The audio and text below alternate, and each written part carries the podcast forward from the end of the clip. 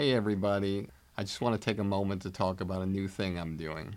Over the years, many of you have reached out to me telling me how much you love the podcast, but also wish there were more personalized takeaways and more in depth interactions with our guests to hear what they think about comedy. This is why I'm now launching my new digital academy, Blueprint for Success. With exclusive interviews and comedy philosophies of stars and industry veterans, personalized versions of the industry standard podcast, commercial free, and one on one coaching time with me. Blueprint for Success will give you the powerful tools that will take you up the elevator beyond the competition and reach the highest possible levels to achieve your dreams. Whether it be stand up, sketch, improv, acting, writing, producing, directing, hosting, radio podcasting, social media influencing, or even if you want a career behind the scenes as a manager or an agent. Now I'm here to help, personally. We'll go on an express train of comedy and entertainment like nobody else has before. You can find out more about Blueprint for Success and the comedy business on my website at barrykatz.com. Together, we'll take your career where you want it to go. You are about to listen to an original episode of Industry Standard with Barry Katz. If you'd like more info on our schedule of upcoming shows, which will be available for download every Monday, or how to reach Barry through Twitter, Facebook, or email, go to barrykatz.com. After you finish the podcast, please take a moment to subscribe to it, leave a comment, and rate it, even if you think it sucks. Thank you for your support and enjoy the show.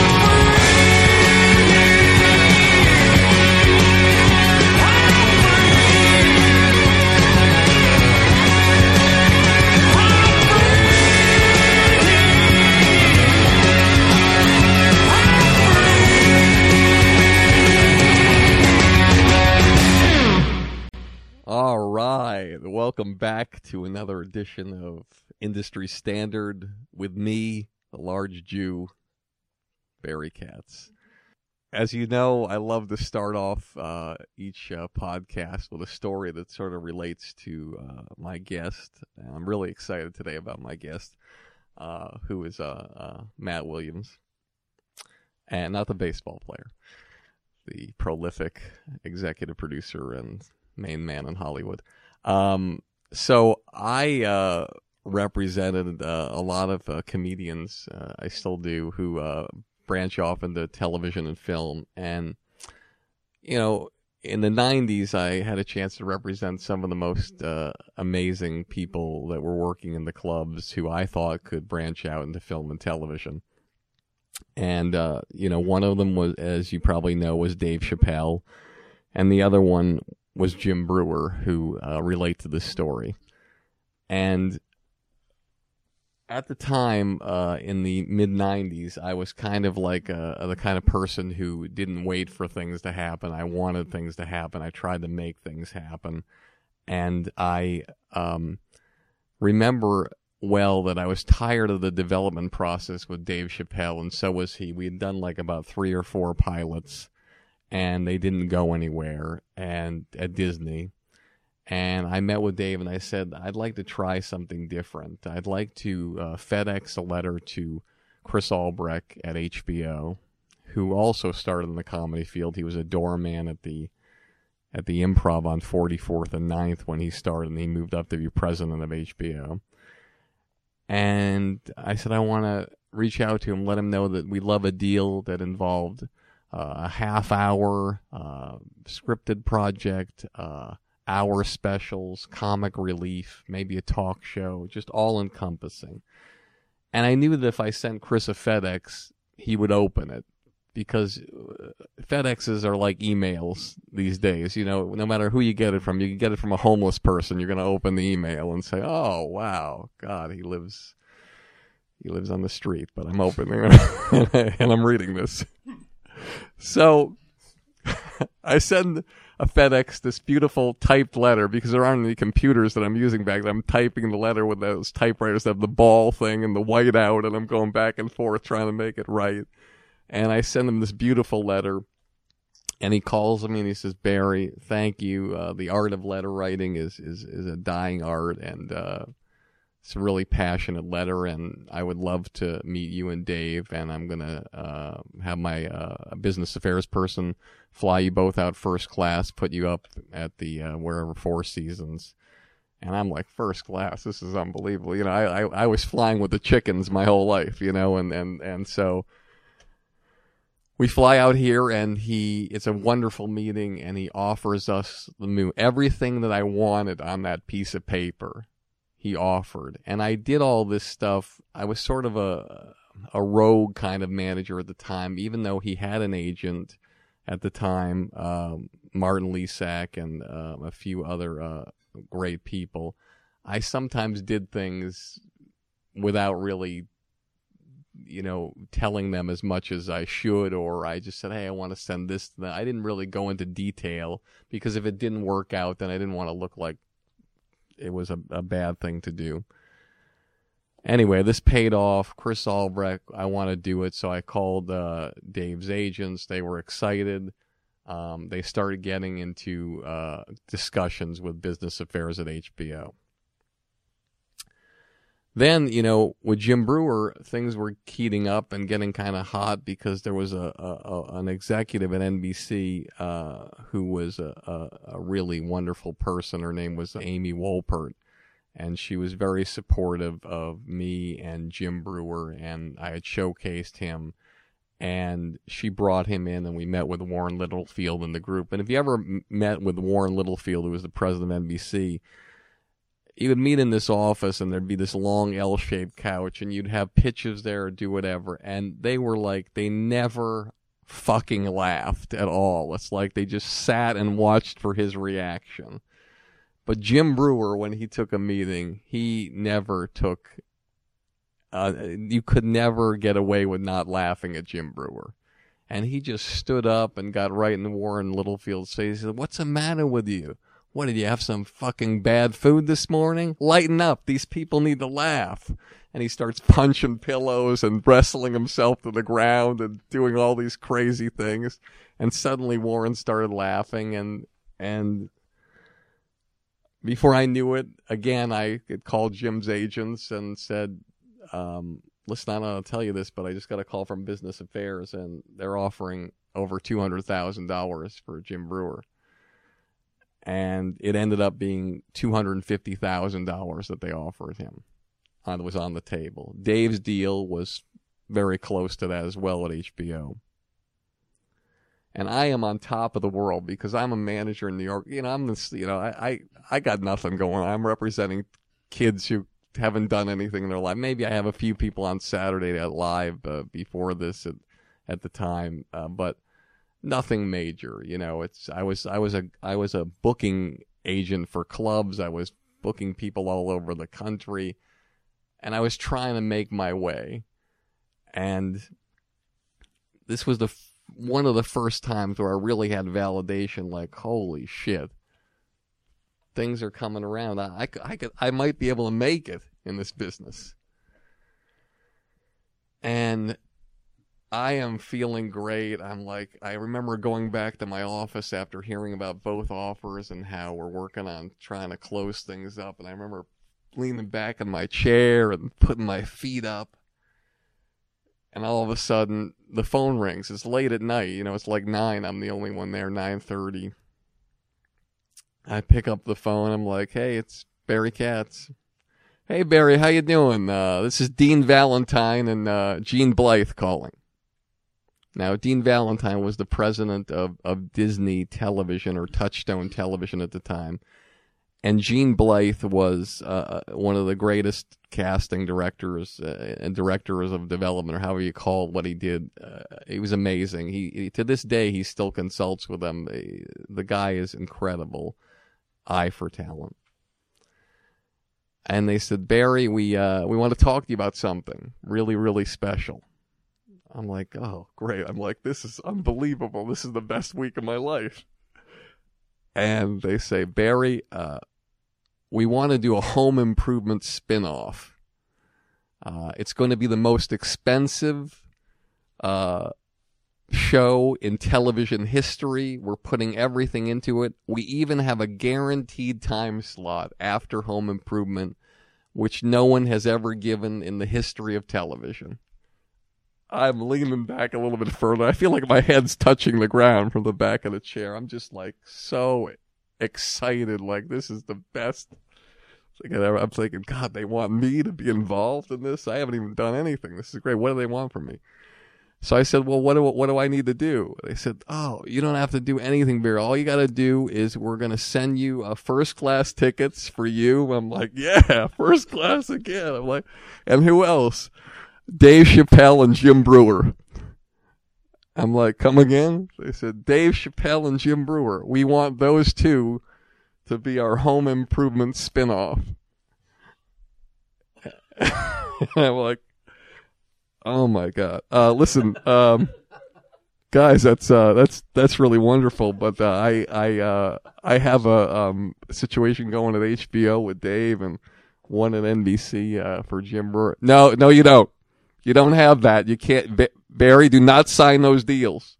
Do not sign those deals. You have to come out and meet us, please. I'm like, I, I, I don't know. I mean, I just, I, I feel like I've gone forward. Sort of. I mean, I haven't closed the deals with these people. Nothing's signed yet, but I feel like if I take that meeting, it, it just would lack all integrity, and I don't, I don't really feel that great about Barry.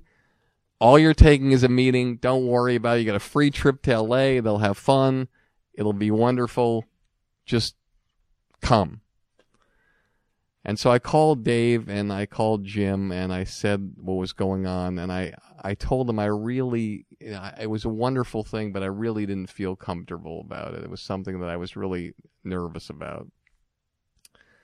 And I got their agents on the line, and of course their agents said, "What the fuck are you talking about? Get on the fucking plane and get out there and take that meeting. That that this is how it's all done. Get out there." And said, "Okay." So we go out and take the meeting with Dean Valentine and his his team, and uh, I believe David Kissinger was there, who's uh, a huge macher in the business, and uh, it might have been Pete Aronson too. Uh, uh, and it was an amazing meeting and they walked us down to the set where you matt williams was doing home improvement and showed us the whole thing.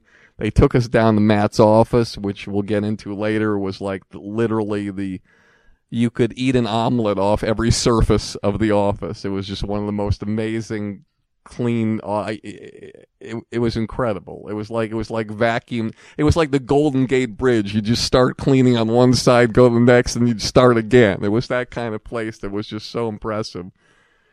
And we get out of there and we meet with the agents and they're like listen we have to do this home improvement spin-off. Because the agents are thinking hey we got the package. We're going to do this we're to do this both this will be the biggest show ever. We got the guaranteed time slot. We'll go. We'll do that and so I had to call Chris Albrecht and had to call NBC, and that was uh, devastating. Um, I don't think Chris Albrecht talked to me for like five years, and uh, but as usual, talent rules, and hopefully people get over things that, uh, and they have to realize that sometimes your artists they're the presidents of their careers and you're basically the cabinet and that's the way it is. So to make a long story longer, and this is the longest cold open in history, but it's a very incredible story, and so it shall be told. We start developing the show, which is called Buddies, with Matt Williams and his team, Carmen Finestra and uh, David McFadzean we have a great time, a great, great time developing it. It's wonderful. Um, it's very collaborative. They allowed me to actually be some kind of producer on the show, which Matt hadn't done in a long time because of various circumstances in his life that had happened, which we'll talk about later. And he trusted me to be there and he treated me like I belonged and he treated me like I, I was a producer when technically I was just another you know, schlub probably in the business trying to make it. And everything was going wonderfully well. And when you're close to a project and you're working on it and the set is wonderful and the employees and everybody there is incredible, you feel like you're doing the greatest work in the world. and we were incredibly happy. And we shot one show. We shot a we shot our pilot, obviously, but we didn't have to worry about it because we were already picked up. We shot another show, another show. I believe we shot like six shows before we were ready to launch after Home Improvement. So we're shooting like our sixth or seventh show, and the show is scheduled to air um, the following Wednesday night. There are full page ads in TV Guide with Dave Chappelle's picture, Jim Breuer's picture. It's there's more press than anything I've ever seen in my life. It's incredible how much Disney and, A- and ABC put into this. Tim Allen was involved. He was some kind of producer and he had the uh, participation in it. He was pushing it. It was incredible because you know he, Tim had had had allowed these guys to be a guest shot on one of their shows to sort of launch it. All was in the cards. Jim and Dave Chappelle fly in their families on Tuesday night because the next night they're going to stay over. They're going to watch the show at a location and it's going to be one of the biggest celebrations ever. So I'm in Jim's dressing room after the show, and um, his family, they're hugging, they're high fiving. The mom is so excited. Everybody's around. It's just incredible in his dressing room. I just come from Dave's and I get a, a page comes in the uh, the dressing room and says, Barry, I have a phone call. I'm going to transfer it here to Jim's dressing room. Is that okay? I said, sure, whatever. I pick up the phone. It's by the bathroom. I go in the bathroom. I sort of close the door, and as I pick up the phone, I'm looking out at the scene of Jim and his family hugging and kissing and high fiving and congratulations. I'm like, hello, Hi, Barry. It's Debbie Klein. Now, Debbie Klein is an, uh, a tremendous attorney. She represents Jim Carrey, Will Ferrell, uh, you know, so many different people. And at the time, uh, she was representing me, and I had uh, put uh, uh, Dave Chappelle, not Dave Chappelle, Jim Breuer with her. So, what's up, Deb? it's a great night today. I'm so excited, and we're we're going on tomorrow. Thank you for calling, and and and it's so nice of you to call. How thoughtful of you.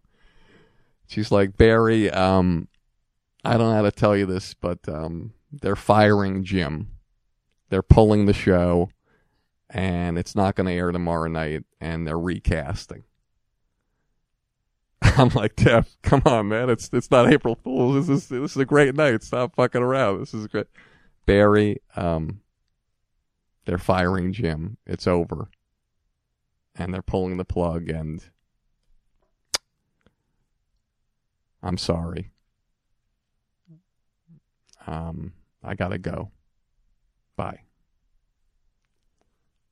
And I hang up the phone and I look out at the scene of Jim and hugging and laughing with his family.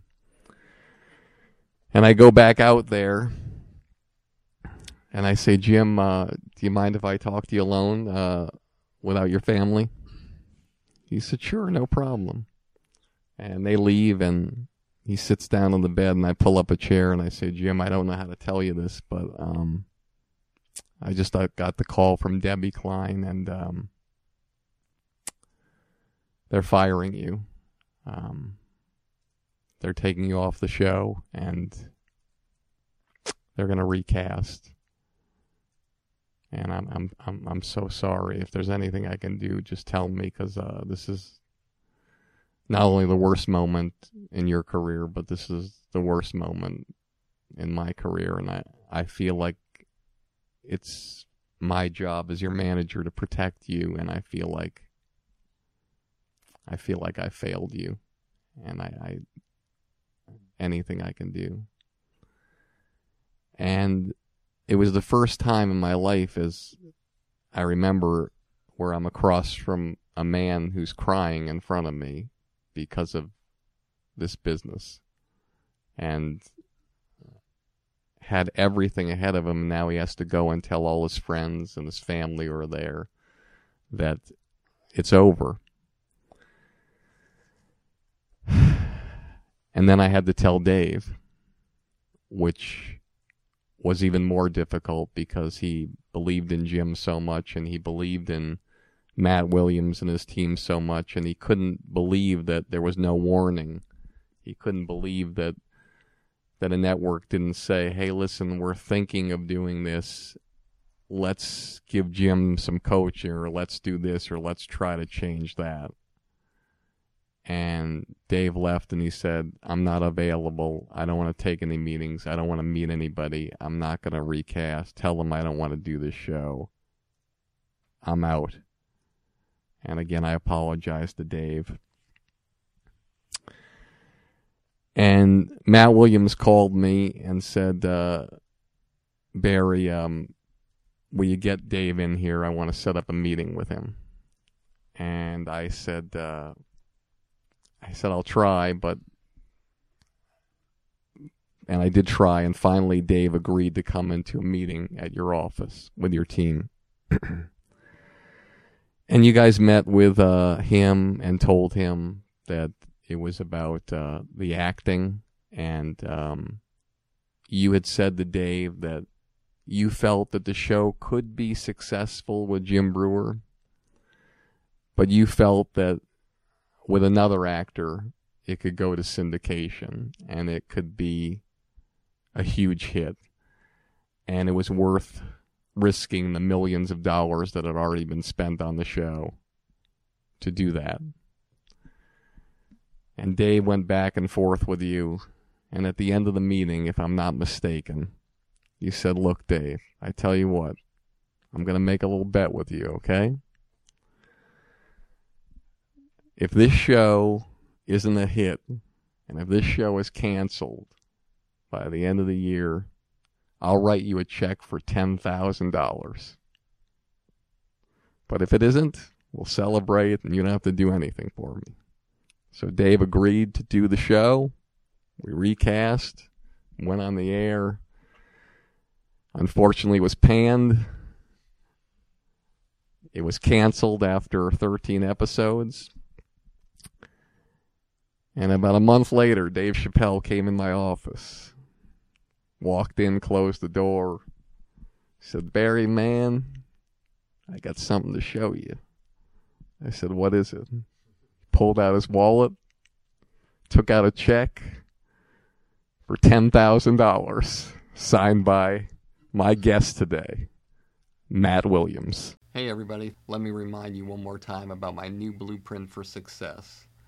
It's a project I've spent months and months working on just to help you jumpstart your comedy career and beat the competition. Whether you want to do stand up, sketch, improv, acting, writing, producing, directing, radio, social media influencing, or even if you want a career behind the scenes as a manager or agent, Blueprint for Success will give you all the tools you need to take your career to the highest levels.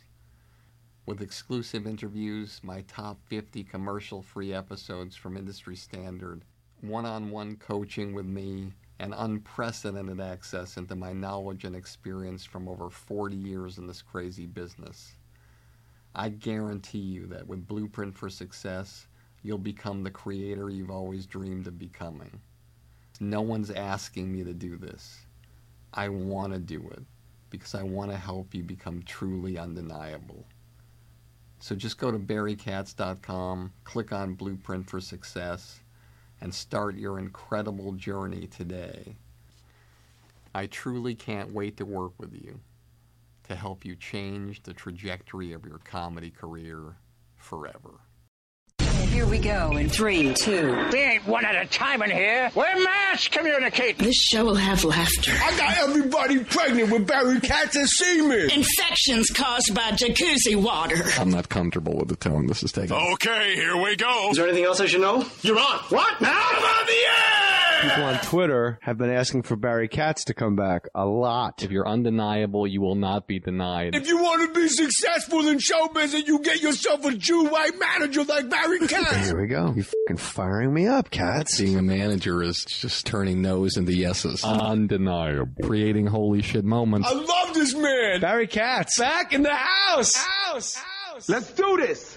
All right. I'm very excited today. Uh, my guest today uh, started off as a writer on the Cosby Show, moved on to a different world, created Roseanne and Home Improvement, and also co-created Different World.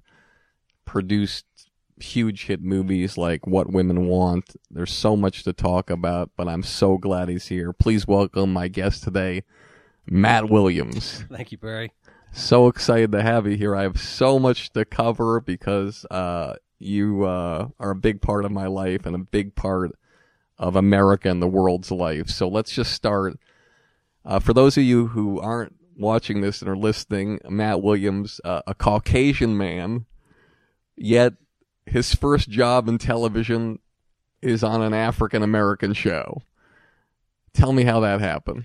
Tell me, tell me how you started uh, in the business, like what led to that point, and then how that happened. I, I went to New York uh, having been a theater major. I got all my degrees in theater, and I went there to act and direct plays. And I was I was knocking around. I knew I wanted to um, tell stories primarily, so I was I was supporting myself as an actor. I was directing, and then in order to have something to direct, I couldn't afford royalties because I had no money. I was living in one room, you know, with a hot plate. So I thought, I remember this, there's this comic, Moranzio Vance, he says, I live in a studio apartment, which means I'm one room away from being homeless. That's exactly right. And I even had to lie that I had a job in order to get that studio apartment at the time because they didn't want to give it to an actor or director. But I started writing to have something to direct. And I started writing some one act plays. I wrote a full length play. It went on, it played the Kennedy Center, it got published. But I thought, if I'm serious about this writing stuff, I better write some one act plays and hone my craft. And every time I wrote a one act play, it ended up being funny. How do you learn how to write a one act play for those of us in our audience? Because I, a lot of people don't know this. Like, Well, it's, have- different from half hour. Or, No, it's not really. And I didn't know, but I was absolutely grooming myself to be a showrunner in half hour because all my theater training was I, I I know stage combat. I can hang lights. I can sew costumes. I've done summer stock. I was the transportation captain while acting in three of the plays. So the, your ten thousand hours, I got that early on. So I knew every aspect of production, and so I I had been trained as an actor. I'd been trained as a director. But I literally went out and read every single book I could find about dramatic structure. What makes a story work? How does this story do you remember some of the books for our audience? that you- Absolutely. Uh, the, a guy named Kenneth Rowe. This is you won't even find this book. It's out of print. Kenneth Rowe was Arthur Miller's playwriting teacher, and he wrote a terrible titled book that is brilliant called "Write That Play." And he was the one that I went, oh, I see. This is how stories work. Lajos Egri's book, uh, Dramatic Structure. I, went through them all, but Kenneth Rowe especially, there's two chapters in his book that changed my life because I, I go, oh, I see what drives a story. I know there's a major dramatic question established at the beginning, and you wait the whole play to answer that question. So I started, What were the chapters' names, just so we know what they were that changed your life? Do you remember? I don't remember offhand. It was primarily what he drove home is what makes a story work. The two pistons that drive a story are discoveries and decisions. I walk into the room, I discover Barry, and he's standing here with my wife, naked. I've got to make a decision. Do I punch my So do wife? I. So do you. Do I punch him in the face? Do I throw my wife out the window? Do I turn around and walk out? Or do, what do I do? My decision is going to lead to the next thing. So, I so that that that throughout every story has a major dramatic question. I want you to know that I can guarantee you that the majority of the people listening here, and even the majority of the people who are aspiring to be writers or who are comedians who want to write their first thing, I can guarantee that most of them don't know what you just said because that's that's an incredible revelation because we think that because we're funny or because artists are funny, they think, hey, well, I do it on stage, I make it happen there, I can make it happen here, but it's a different muscle. Totally. You're, it's narrative drive. And so back to the Cosby show, I, I honed my craft by writing these one act plays. A, a woman named Lou Moore said, I think these plays are really funny. I think we can get an HBO special. My first trip to LA, I'm in the valley at the Sportsman's Lodge and I'm in Hollywood, you know, and met with uh, HBO, but I met Jay Sandrich, phenomenal director of Half Hour Yes. TV. And Jay said, These plays are really funny. uh, it didn't come together. They were going to do uh, like a two-hour special of, of these plays, and it never came together. But lo and behold, I'm off. I'm acting. I'm directing plays. I'm uh, I'm I'm supporting myself, and then I get a call literally right before the Cosby Show premiered, and they said Jay Sandrich handed us all your one-act plays. We think they're really funny. Would you come in for an interview? And I said sure. And I sat down with Tom Werner, and he he's all nervous because literally they had fired everyone but one writer. Bill fired all the writers because he didn't want joke writers. He hated that Babada Bing type humor. He wanted real behavior. He wanted relationship. So I sat down with Tom and he says, uh, uh, uh, "Do you think you can write television?" And I said, "I don't have any idea if I can." He says, "But uh, but are you funny?" And I said, "Not necessarily." And he goes, "Well, uh, do you th- do you think you can do this?" And I said, "I have no idea." I said, "I'll tell you what I do. I know how stories work, and if the characters are funny, I can write them funny. But I'm not a joke writer. I can't sit and construct a joke, but I can. I know how to construct a story." What's interesting is Tom Werner. By the way, uh, Tom Werner and Marcy Carsey. They ran Carsey Werner, one of the most successful uh, teams. And they started as network executives, and they did you know Cosby, uh, Roseanne, Third Rock, 70 Show. I mean, it, it, Cybill. It's on and on and on. Grace Under Fire.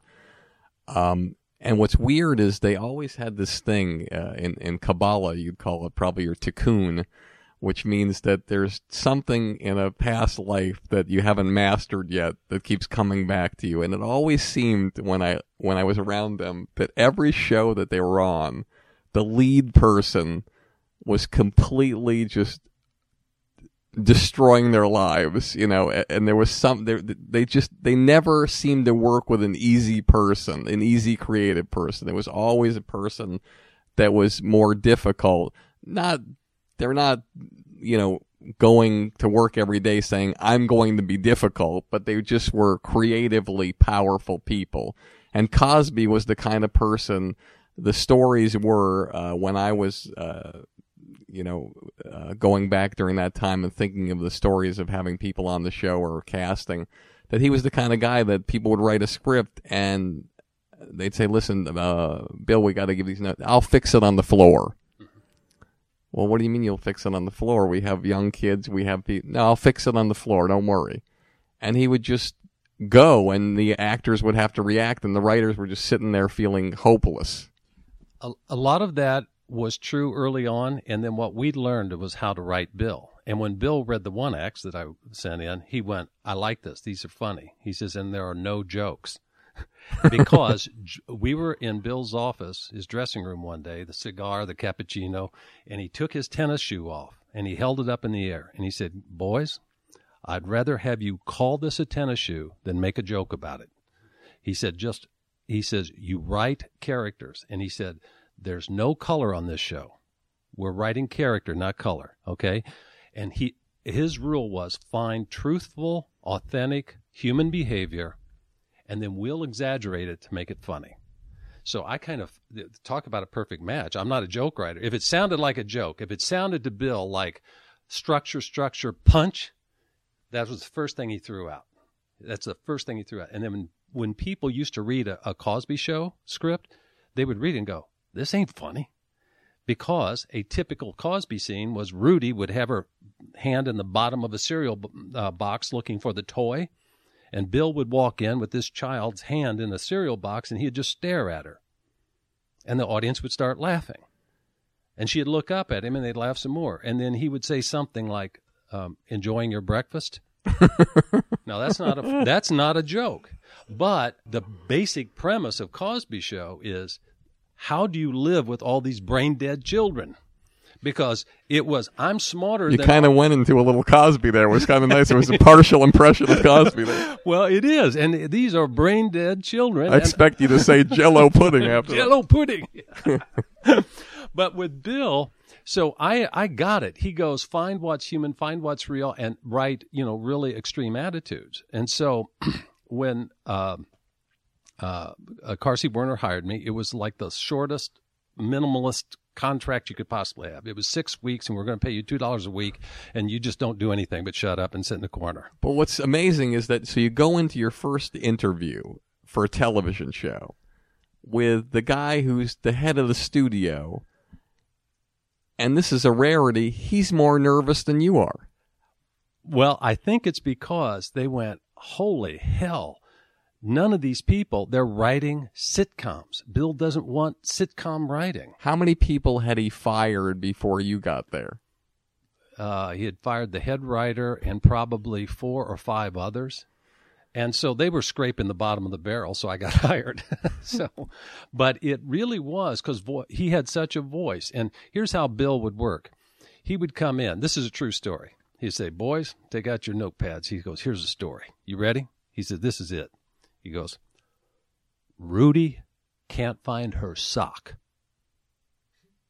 He slapped his hands together, could write the shit out of it.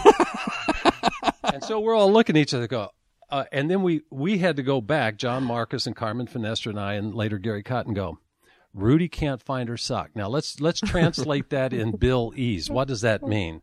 What Bill wants to do? Ah, we got it. Bill wants to go from room to room and find every drawer open, and he can look at these drawers, and you know, and he he can react. He can just react to this, and then you know you're going to build up to a scene about Rudy and why that sock was so important to her. So find human behavior and and and just run with it. Just just for your perspective, because I think it's important for the stand-ups listening and the people in comedy who, who might be listening. How do you think Bill knew this, instinctually knew that this is how it was going to be successful? Because you can just imagine the network getting the draft and the president of the network at the time looking at it and saying, "What are we going to do here? This doesn't fun." How did he instinctually know? You know, you read all these books. You read these books that changed your life. How did he know that that was what was going to work and it was going to be a different kind of philosophy than any other sitcom on television and it was going to work? He was going against the grain. How did he know? because Bill told me a story that when he first got to New York, he was a baby stand up, right? He went to club to club to club and he saw this one doing political and this one doing racial and this one doing this kind of comedy. And he went, okay, I'm not going to do that. I'm not going to do that. And he's, and think, think of what he did. Fat Albert. He drew from his childhood. He, it always started with character, not with concept started with character and he knows if the hey, hey hey everybody knows fat albert right so he would he he his whole stand-up uh, routine and the hbo special that tom and marcy saw with bill where he's talking about living with these kids everything came from every story on the cosby show came from a true life incident guess what happened i wrote an episode called claire's toe bill came back one day from vacation and he said, "You know what? I the damnedest thing happened. My wife broke her little toe, stubbed it on a table, but she bought a new pair of shoes for this opening, and there was no way she was not going to wear those shoes." He said, "So I watched my wife stuff a broken toe into a new pair of shoes and grit her teeth and limp all night because she was going to wear those shoes." well, okay, you go, okay, that's a that's that's real human behavior. Now let's let's find a story for that and put that uh, you know in, into motion. That's tremendous. so, so it's incredible to me that your first job in the business is, you know, you're talking arguably one of the greatest comedians of all time. If he's not number one, he's certainly number two or 3 I've and got- so, and so you get to work with this guy, and your first thing, and you survive. You're there for like three or four years while people are getting fired left and right around you yet you're not nervous, you're not walking on eggshells, and do you just believe in yourself that much that you know that you're going to, you know, always get get a job no matter what? You just at this point you realize, hey, I've I've survived here, and I'm not worried about anything. I guess that's true because I thought I can always go back to off off Broadway and and direct a, uh, you know a, a, bad avant garde play in somebody's basement. You know, I always Yeah, for one one thousandth of what you're making on the Cosby. I know, but I'll tell you. so I'll- you start making money. You got you know you got money in your bank account now, and it's Yeah. like from nothing. You go from a playwright who's living in a studio apartment, and now, if you'll oblige me, you, you know, you don't have to say specifically, but you're making the kind of money now that it's like crazy because of the unions, the way they Right. are, and what you pay. Even as a minimum wage writer, back then you're probably making at least three thousand dollars a week or something like that. Right. What What did you do? Were you the kind of guy who stayed in your studio apartment, or did you just? Uh, I did. I, I will tell you this honestly, and I've I've been very fortunate and have made a lot of money in this industry. I anytime I've ever sat out and thought, boy, this is going to make me a lot of money, it usually has failed. I just write stories, and if people like those stories, now it changes through the years because of demographics and the fragmentation of TV and all that. Because uh, with Cosby, I'm going to tell you a story I've told a, few times, but it's it's the key to why I've been successful in television. I, I promise you, this was the epiphany. This was the moment that changed my life. I was standing next to Bill. It was probably the, my second or third third month on the job. I'm I'm standing next to Bill Cosby at a run through, and we're watching a scene between Rudy and Theo, and they're in there and they're doing a scene, and all of a sudden I feel this elbow in my ribs, and I look over and it's Bill, and he leans over and he's got his cigar and he goes, "Hey man, if you were sitting at home right now, wouldn't you want to be a part of this family?" And I went, "There's the there's his genius. That's the key to his success." And so from that point on, and I, I want to talk about buddies, but from that point on, I always went, "Oh, we get to spend time with these people. We get to pull up a chair around Roseanne's kitchen table and listen to the stories. We get invited, and they get invited in our house.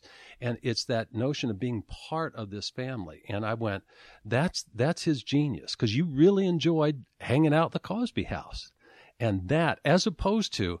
Watch us be funny. We're coming at you with lots of jokes. Watch this, because at the end of the day, jokes are wonderful. I appreciate joke writers, but at the end of the day, it's the characters. When you think about Mary Tyler Moore, you think about Ted Knight and Lou and Mary and Rhoda and Phyllis. You think I don't know how many of jokes you can recall, but you know what those who those characters were. You knew their point of view.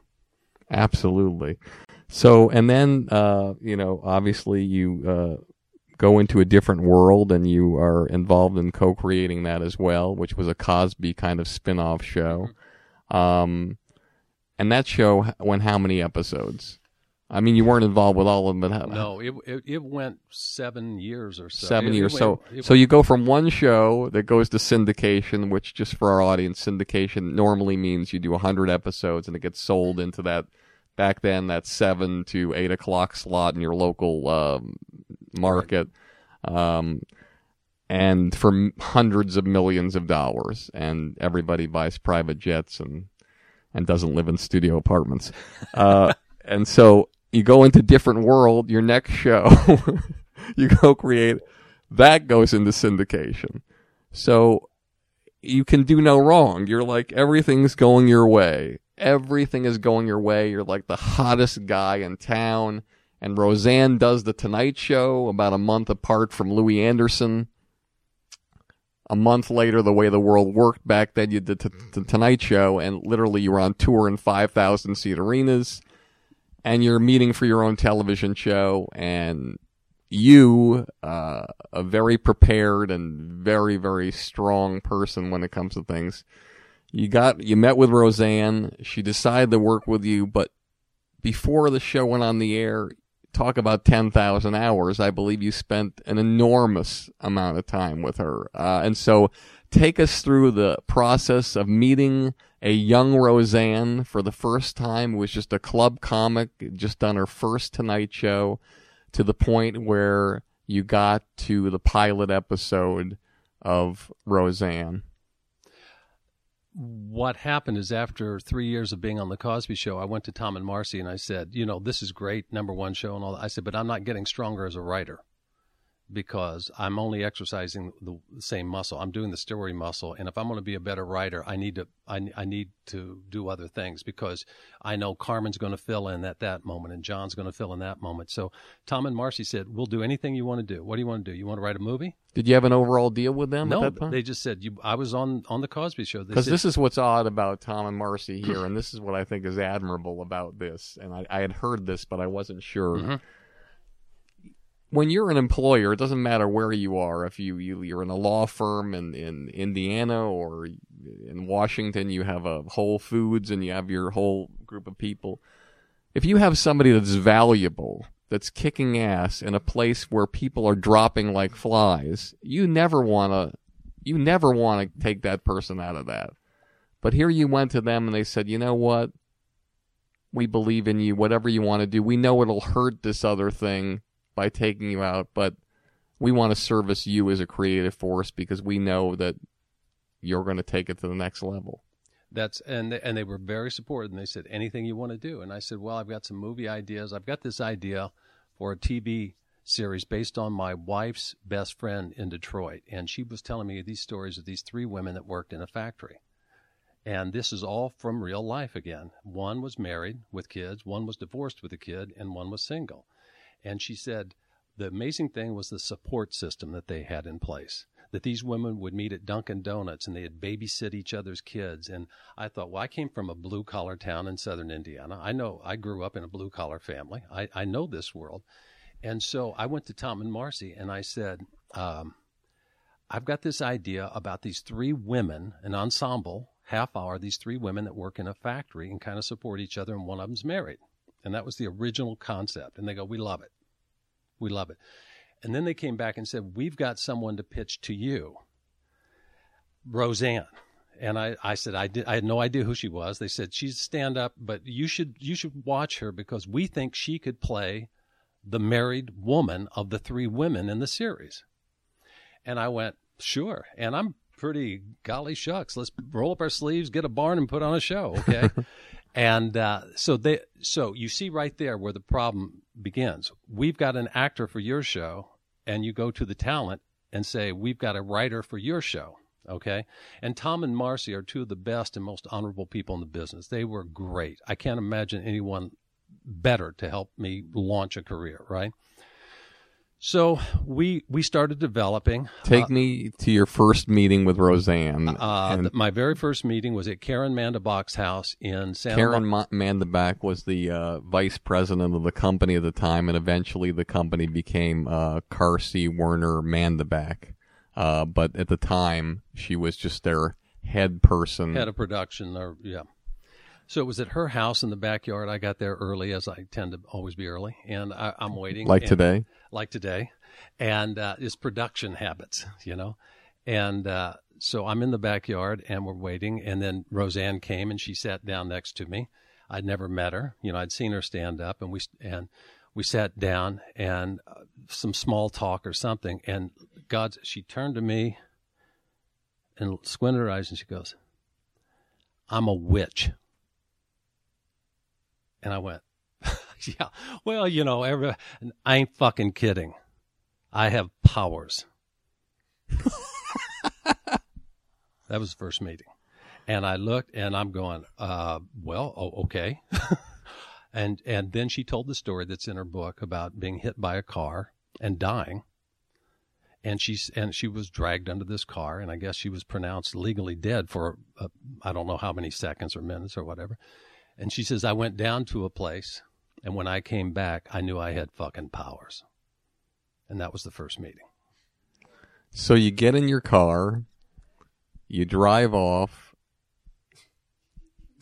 Are you saying to yourself, I can't wait to work with this person? Now, this is because this is one of those things, Matt, that I wanted to talk to you about because you were always a guy who didn't do things for the money, didn't do things for the, you did things based on your heart and and what you believed in and what you wanted and you worked with who you wanted to work with and if you didn't like it you walk. But this was one time where you get in your car and you neglect your instincts and you and you and you and you go away from what your gut is telling you. You could have done anything you wanted. You could have hired anyone you wanted. You were powerful. You'd just done two syndicated shows and you had your own idea.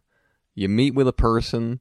She says, I'm a witch and I have powers after you're working with Dr. Cosby. Why did you move forward and say, this is, this is going to be heaven on earth? It's funny, I've never been asked that. A lot of it is out of loyalty to Tom and Marcy, to be honest, because they gave me my first job in TV. They were there through different world. They didn't say, Matt, you have to stay on Cosby. Matt, whatever you want to do. I had very consciously set out a plan for myself. I knew I wanted to create. I, I still have the yellow pad because I, I, I, visualize and I, I think five years out what I want to do. I knew I wanted my own production company. And one of my personal goals was to create two top 10 shows. That was something I had locked in that first season of Cosby.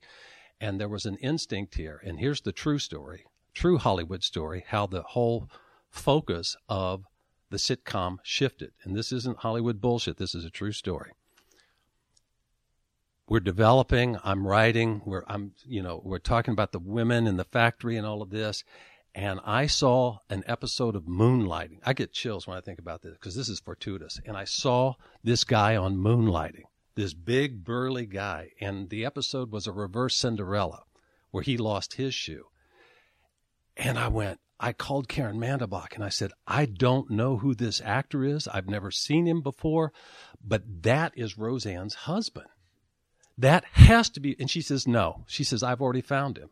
And I said, No, I promise you, I don't know this guy's name, but that has to be Roseanne's husband. She says, I've already got the actor. He's a Shakespearean actor. He's down in San Diego doing a play in, in, in San Diego. And so I called Tom and I said, I don't know this actor's name. Find out who this guy is that was on Moonlighting last night. Come this back. is before IMDb. Yeah, yes. And sure enough, she had seen John Goodman doing a Shakespearean play. I had watched John Goodman on Moonlight. We were talking about the same person and totally unbeknownst to, and we go, "Are you kidding me?" And I said, literally everything inside you. It, I'm pretty instinctive. I went, "This has to be." So, Flash forward, we get John to leave his play to come up for a day. Roseanne is sitting in um, in a, in a you know a conference room or something. She's sitting at the table, and we're kind of waiting. And we, I've written some audition scenes, and John Goodman walks in, and he stops and he looks at her, and she looked up at him, and she goes, "What the fuck are you looking at?" He says, "Move your fat ass," and sat down next to her. and God's truth and they started talking and bantering. And Tom and Marcy and I are there, and I went, Holy shit, this is like they've been married for 15 years. So all our instincts, and afterwards, and they read the scenes, and John, being John Goodman, one of the most brilliant actors in in the history of TV and film. I mean, one of the greatest human but beings. But also living in a studio apartment living in a studio apartment at the time. And afterwards, Tom and Marcy and Karen and I looked at each other and go, holy shit, you cannot write that kind of chemistry. You can't write that. That is. And Tom and Marcy, being very smart people, said that's the center of the show. That has to be. It can't be an ensemble of three women. It's, that's the center of the show. And so that's when we, you know, we uh, reconceived, I reworked, and we focused on that being the central relationship in the series. And that that is, I am convinced the reason Roseanne was so successful is because of John Goodman. Because very early on, we knew Roseanne was going to be hard to take. Some people would be put off, especially men by her. And John Goodman, being, if you watch the pilot, he's a romantic. He's talking about, you know, he's he, when they retire, they're going to be on that boat, and I and I very consciously said to Tom and Marcy, if if the audience sees Roseanne through John's eyes, we've got a hit because he's so in love with her. And Roseanne did have a funny line. She says, The reason the show was successful is because it proves that fat people fuck. but that whole notion of Dan being so in love with Roseanne and they could fight and they could do all these things, that was that's why people tuned in. And then there was Mike and Molly. Anyway, anyway so so all right, so you're going forward with the show. You shoot the pilot. Do you know in your heart the show is going to be a hit? Without a doubt, there was no, there was not a question it was going to be a hit. So then it gets picked up. It's on the schedule, and tell me, all of a sudden, the wonderful, bright world of Matt Williams where everything goes right and everything has gone perfectly well, it all falls apart. I, don't even have to tell stories because they're legendary and everyone knows the Roseanne stories. but Tem- they don't know the stories when you're there. But what happened was it was it was I wrote the she I wrote the pilot. Matt didn't have anything to do with it. I, it's all mine. Everything is mine. I, you know I need all the credit. I want the created by credit. Uh, uh, this is all based on me. He ripped off my stand up and. I, I think we actually went to the WGA and they, they said, "Are you kidding me? But this this won't even be considered for arbitration because I I spent six months with Tom and Marcy developing this ensemble piece about these three women in the factory who ended up becoming Laurie Metcalf and Crystal, the other character. So that from that moment on, there was there was whose show is it, right? And we knew early on From the first episode, or uh, after the pilot was shot, before we began the first episode, it was change the created by credit from her perspective. I want that.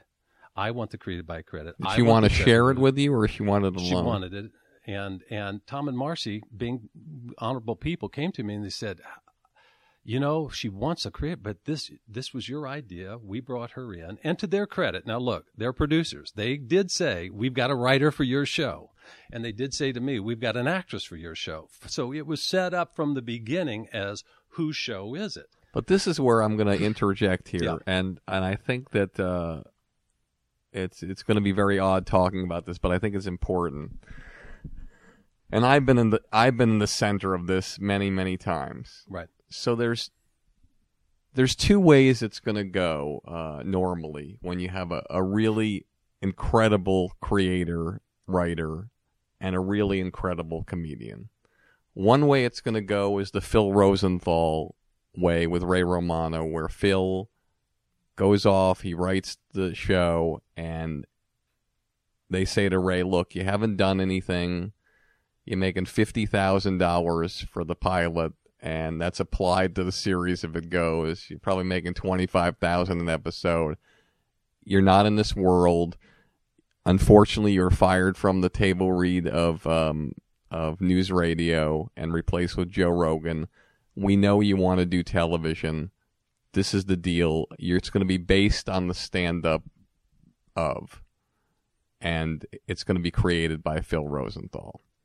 And then there's the other side of the coin, like the Peter Tolan side of the coin, let's say, who talks to Denis Leary and says, Look, Dennis, you've never had a show on television, but you're a big guy. We're going to get together and we're going to take your ideas and my ideas and we're going to write it together. Even if I go off in a bungalow and write it, I'm going to send you the pages, you're going to make notes. And at the end, when we submit the script, it's going to say written by Denis Leary and Peter Tolan. And for those of you who don't know, the way the Writers Guild works is that if your name is on the script that's sub- submitted, you automatically get the created by credit. You can even be in a situation where it says written by Matt Williams, story by Roseanne and Matt Williams, and Roseanne will get the created by credit with Matt Williams. So as a showrunner, whether showrunners want to admit it or not, like yourself or executive producers, they have a choice early on, whether they have an idea or not. They can collaborate and share a created by credit, or they cannot. And normally, when you're working with a young comic who's never done anything before, as a business person and your whole team, your creative team is saying, hey, look, you know, you're, you know, you've done Cosby, you've done a different world mm-hmm. This you should push to have that and the comedian should just be happy getting their series fee and maybe a based on the stand up of so this is a place where I do believe that you did have a choice but I don't believe it would have made any difference anyway It would not. I'll give you an example and then I'll come back to that. I'm working with George Lopez right now. I pitched and David McFadzean, we pitched George a concept. And I said to George, but I don't, I said, here's the concept. And I said, but I don't know if I can write your voice. And he says, well, I'm going to write it with you. And I said, great. So this one, there's no question. George is in the room with David and myself every day writing. We are bouncing back and forth, changing characters. He's writing. He should, he's going to, of course, he's going to get a created by credit because he's actually writing the script. The difference is when you have a, a, a concept of three women with a factory and one's married and kids and all of this, and then you bring a voice into it. And believe me, this show would not. Did I? Did I? I'll give you an example. Perfect example. I wrote the first draft of Roseanne Pilot, and my premise statement, the for me, the, in guiding what is the through line of the pilot was uh, inspired by Roseanne stand up. A woman has to be all things to all people. Okay? So a man can just be the guy. I'm a truck driver, I'm a carpenter. But a woman has to be chauffeur, shrink, cook, uh, you know, Madonna, uh, uh, all these things. The mother, the psychiatrist in the family, she's got to be all things to all people. Tom and Marcy and Karen read the first draft and they go, you know what? We love the world, we love the care, but Roseanne feels like a harried housewife. This is just a woman who's overwhelmed with life. And they were absolutely right. So I went back, I looked at her stand up, and this is all from Roseanne, and went, oh, it can't just be I'm I'm all things to all people. That's too general. I am the domestic goddess right? So, and when I went back and did a rewrite, Roseanne's first Tonight Show, the the tagline and the point of view was that she was a domestic goddess. So what I did is I went back and took three weeks and did a rewrite, with the premise being, I should be ruling the universe because I have all the answers, and if the, the and basically, so you see what that does? That makes your protagonist proactive as opposed to reactive because I had a and I was my fault. I had written her as a reactive point of view character. She's overwhelmed with all she has to do, as opposed to all you fuckers are stupid. If you just listen to me, the universe will run correctly. That's a very proactive point of view character. That's a proactive protagonist. And that was the rewrite that all of a sudden then the script came. But that was Tom, Marcy, and Karen looking at me and giving me that note. So you're going. There's a lot of tension on the set. The original writers, you had a lot of brilliant people who have gone on to do Yeah. a lot of things. Talk just just mention a few names of people who have gone on to do great things who were writers on that first Well, season. Danny Jacobson was our punch up guy, and he went on to create Mad About You. That's right. Uh, David McFadzean, who's been with me since Roseanne and, and a partner in Wind Dancer. And, um, uh, oh gosh, I can't even remember who all else that, that first season. It was, Now I remember watching Roseanne um, do an interview on um, the Rosie O'Donnell um, Oprah Network show, which I, I actually loved that interview show that she did. Uh, I, it blew me away. And there was an episode with Roseanne, and this is what really I, I, I was riveted. And Rosie asked her about the pilot of Roseanne, and Rosie had said that uh, uh, to Roseanne, "Well, what were you thinking after the pilot?" And she said, "I went home, and I took a yellow pad of paper, and I wrote down all the names of all the people that I was going to fire when I went to number one. And when the show went to number one, I fired every one of them. and I was number one. I was the first one. Thank you, Lord. And uh, okay, so we got a lot of talk. We got we don't have a lot of time, but I just want to just really go through a few things here. So you go through that, but you're still a creator. And for those of you who don't know, when you got that created by credit, somebody can fire you, and you're still getting paid for history in perpetuity. You're still getting checks from Roseanne, aren't you? Oh, yeah. So now you're three for three. Ted Williams is in the Hall of Fame. He failed six out of ten times. You're three for three. So uh, you produce another show, Carol and Company, which doesn't go the distance. And um, Which is interesting because it was Carol and it was uh, Carol Burnett. Carol Burnett, and I think we were in the top 25 shows in our ratings, and they and it was canceled.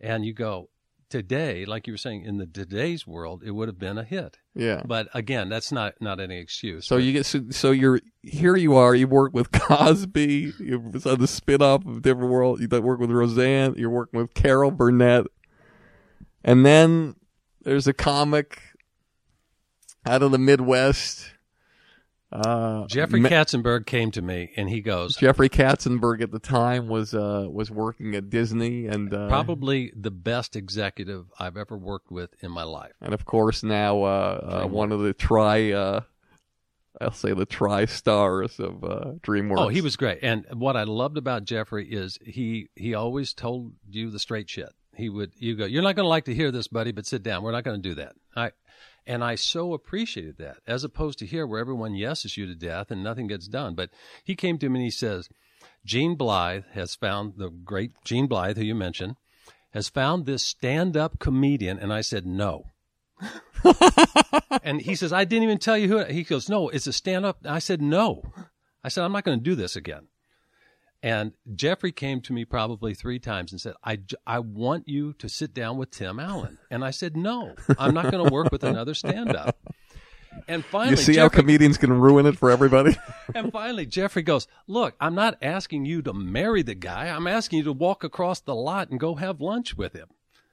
And I said, oh, All right. And I think it was uh, David and I went and had lunch with him, or it was, I can't remember if it was David or Carmen. And, and, and Tim sat down. I also found out after the fact they had shopped him to almost everyone on the lot before they came to me. But everyone wanted Tim. I think somebody pitched to Tim, "You're going to be in an RV traveling around the country with your wife and kids," and and Tim's to his credit said no. So I sit down at this lunch, and Tim and I looked at each other, and we started talking. And again, Tim was just a, a journeyman stand-up comedian who had actually spent time in jail, um, and um, try clearing a person who's been in jail now for television or film. But uh, and he done a Showtime special, which I believe was entitled "Men Are Pigs." Men are pigs. and he had this incredible point of view, uh, and and so that's how he got the attention. He did a showcase at the Improv. Uh, I believe he uh, um, What's the festival in Canada? and he did the Gene Montreal Just for Montreal, Laughs yeah. festival where Gene Blythe Right. saw him. So uh, keep going. So I sit down with Tim and I go, wait, here's a guy from the Midwest. He's from a big family. We started telling stories about our crazy brothers and how we grew up. We started swapping stories about our wives. Does your wife drive you crazy when she does this? And literally, by the end of the lunch, th- th- this was like a Vulcan mind meld. I mean, it was like I, a doppelganger here. We were laughing about the same things. And I, this is again the truth. I got up and walking back to um, our offices, I turned to David. I said, if we do this, I said, this will be a top 10 show. I said, I have no doubt about it. And I said, and if we do it right, everybody in America will be grunting because that was his whole stand up men are pigs and all this. Now, here is a businessman, again, this is what I have to ask Yeah. you because I think this is important. You you don't believe that if you had c- collaborated with Roseanne and given her the creative by credit with you from the beginning that it would have changed, and I do not believe that it would have changed. I believe it would have been the same deal. No, uh, because she as fired her manager, she That's fired right. She her fired sister, everybody. her ex husband. But now you're meeting with one of the nicest guys in show business, Right. Tim Allen, and he's got the strongest point of view of probably any comedian of the last 10 years. And he meets with you, and now you have a chance to change that and say, you know what? Let's write this together. But you don't do it. You do it, and and it works. You mm-hmm. create the show yourself. You take the creative by yourself. It's based on the stand-up, and you're there the whole time, and it's a wonderful relationship. But you could have easily given him that thing, and you didn't. Why didn't you? It was more Disney than us. It was never even brought up from Disney. If Disney had said the only way this is going to happen, I would have said yes. It was just it was never even an issue. Disney came to me and said this is how it's going to work. This Got it. Understood. Yeah, so Jeffrey came and said, "Here's what's going to happen. Here's your talent. You guys are going to create a series, and we're going to plug this talent in." So it was and a, lo- and a lot of time also it, it it did happen that way and by the studio or the network because they saw examples of happen like Roseanne and people going off the rails and are like if we give these people too much power they're going to take over and especially you look at Carsey Werner you know they were in a situation every time somebody was involved in creating a show they weren't even allowed on the set. I mean, Marcy and Tom weren't even allowed on the set of Roseanne after a while, and, and, and, and a few of their shows, and they were the greatest executives of the time. So Home Improvement, the pilot go is. Do you know that it's? Uh, no, no question. You knew in, instantly. And it was number one within how many episodes? Six or think. Yeah. Incredible. Okay, so um, I want to ask you just a few other things, and then we're gonna ride off in the sunset. I I I I, I don't want to talk about buddies. I do want to. that much, but I want you to just say what you wanted to say about it. Here, I, because- I want to tell you something because someone called me. Someone's writing a book about Dave Chappelle, and they called me, uh, this uh, reporter in New York, and it started triggering all these old memories. Here's here's what kept me up for two years after Buddies. kept you up for two years. I knew something was inherently wrong with Buddies, and unfortunately, Jim Breuer was the scapegoat because the network and the studio comes and goes, "It's got to be casting." It wasn't casting; it was me. I made a crucial mistake. And it wasn't till six months after the show was canceled, I'm sitting with Carmen and David, and we're going, fuck, we, we messed this up. How did we mess it up? And we kept talking about it. I said something was inherently wrong. And Carmen was the one who identified it. And he goes, Here, when we talk, what is the core relationship? Think about this for buddies. Dave Chappelle and Breuer were best friends. Our concept for that series was they had been best friends since they were five years old. They didn't have an issue with race. Everyone else did. That's wrong. That's absolutely wrong because they've already worked out all of their issues. Conflict and frustration creates comedy. So what did we do? We had two guys who didn't have a problem with it. Who had a problem with it?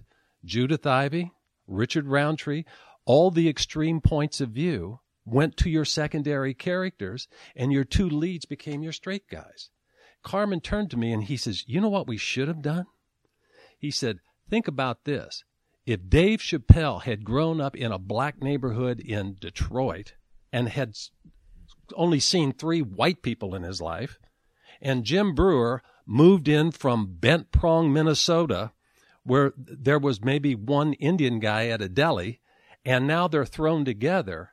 All of the stand up that Dave Chappelle does about black people and white people at the movie, he says, and these two people now, every episode is a discovery. White people eat that.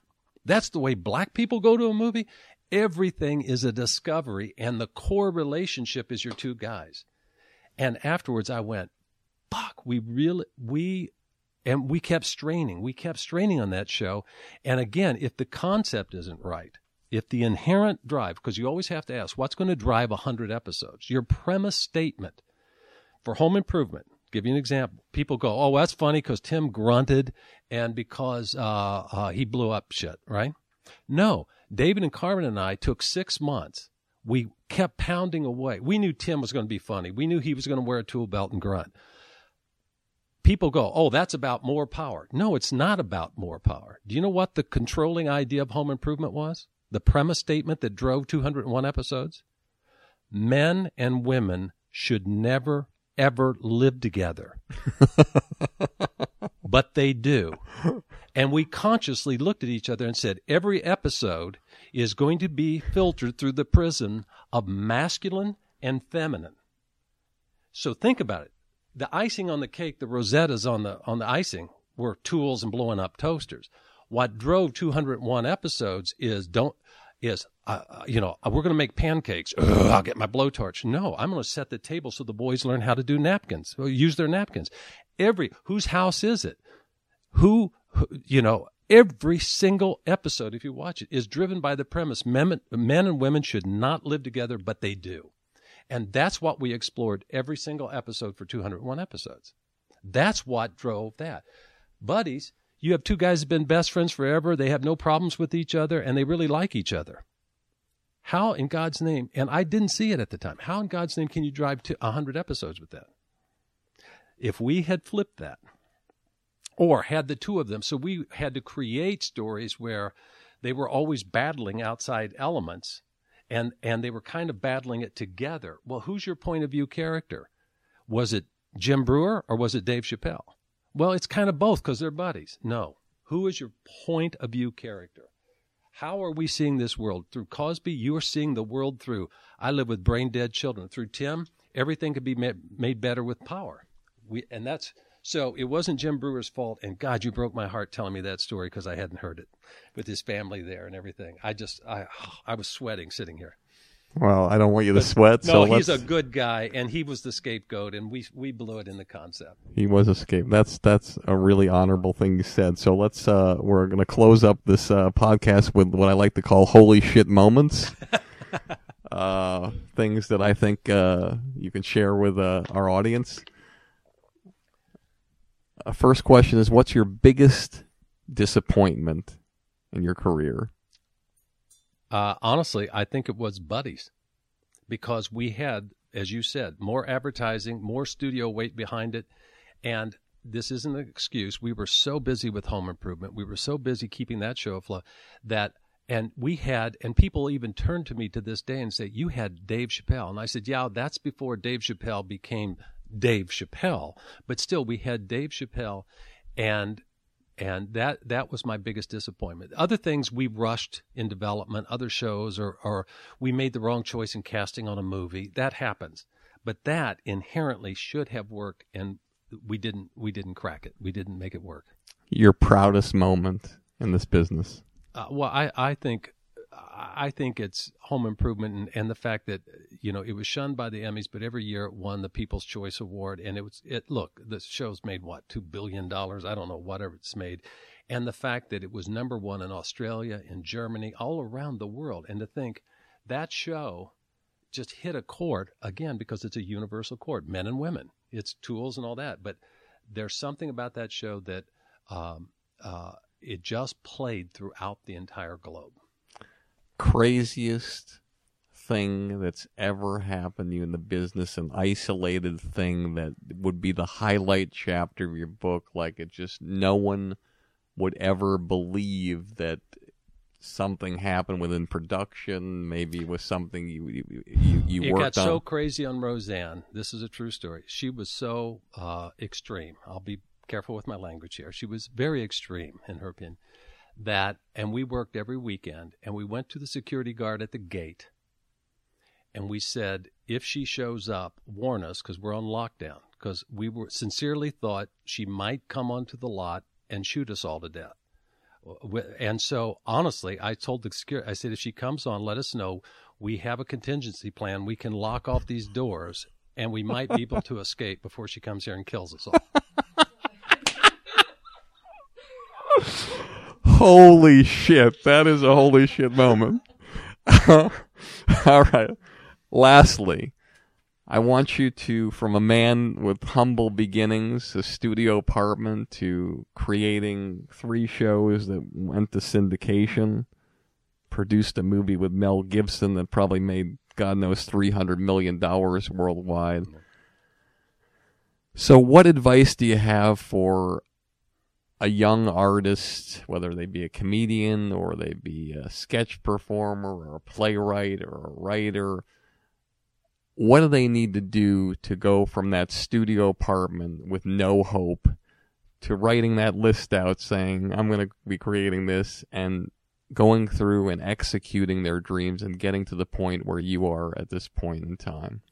Define your worldview.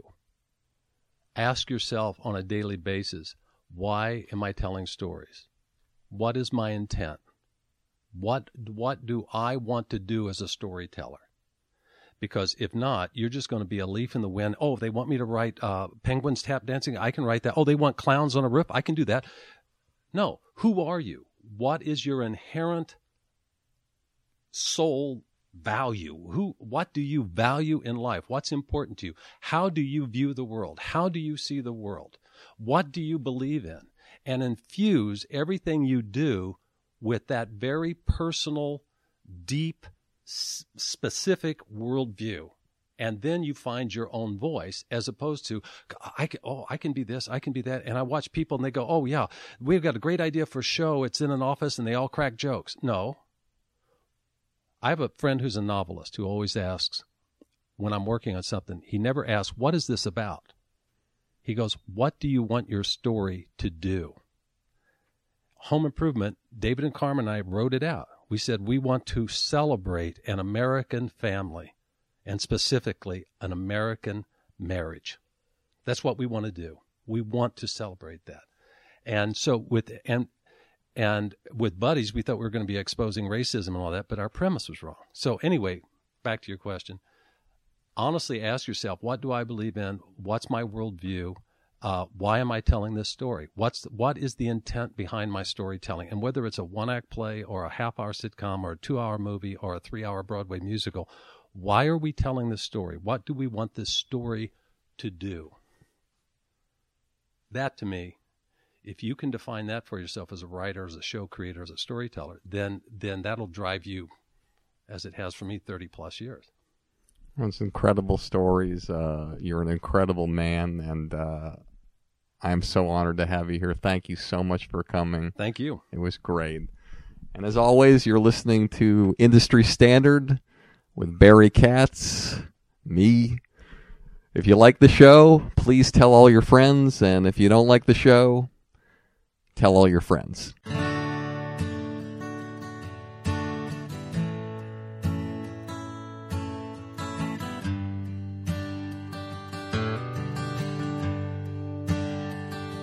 They say it's glory. I'll scream your name put you on shoulders, walk you to fame. You get all the money, drive that fancy car. All the people love you, cause you're going far. Life is for the dreamers. They have all to gain. It's never quite over till it all feels the same. You pick your own poison, dig your own grave down in the valley. A fortunate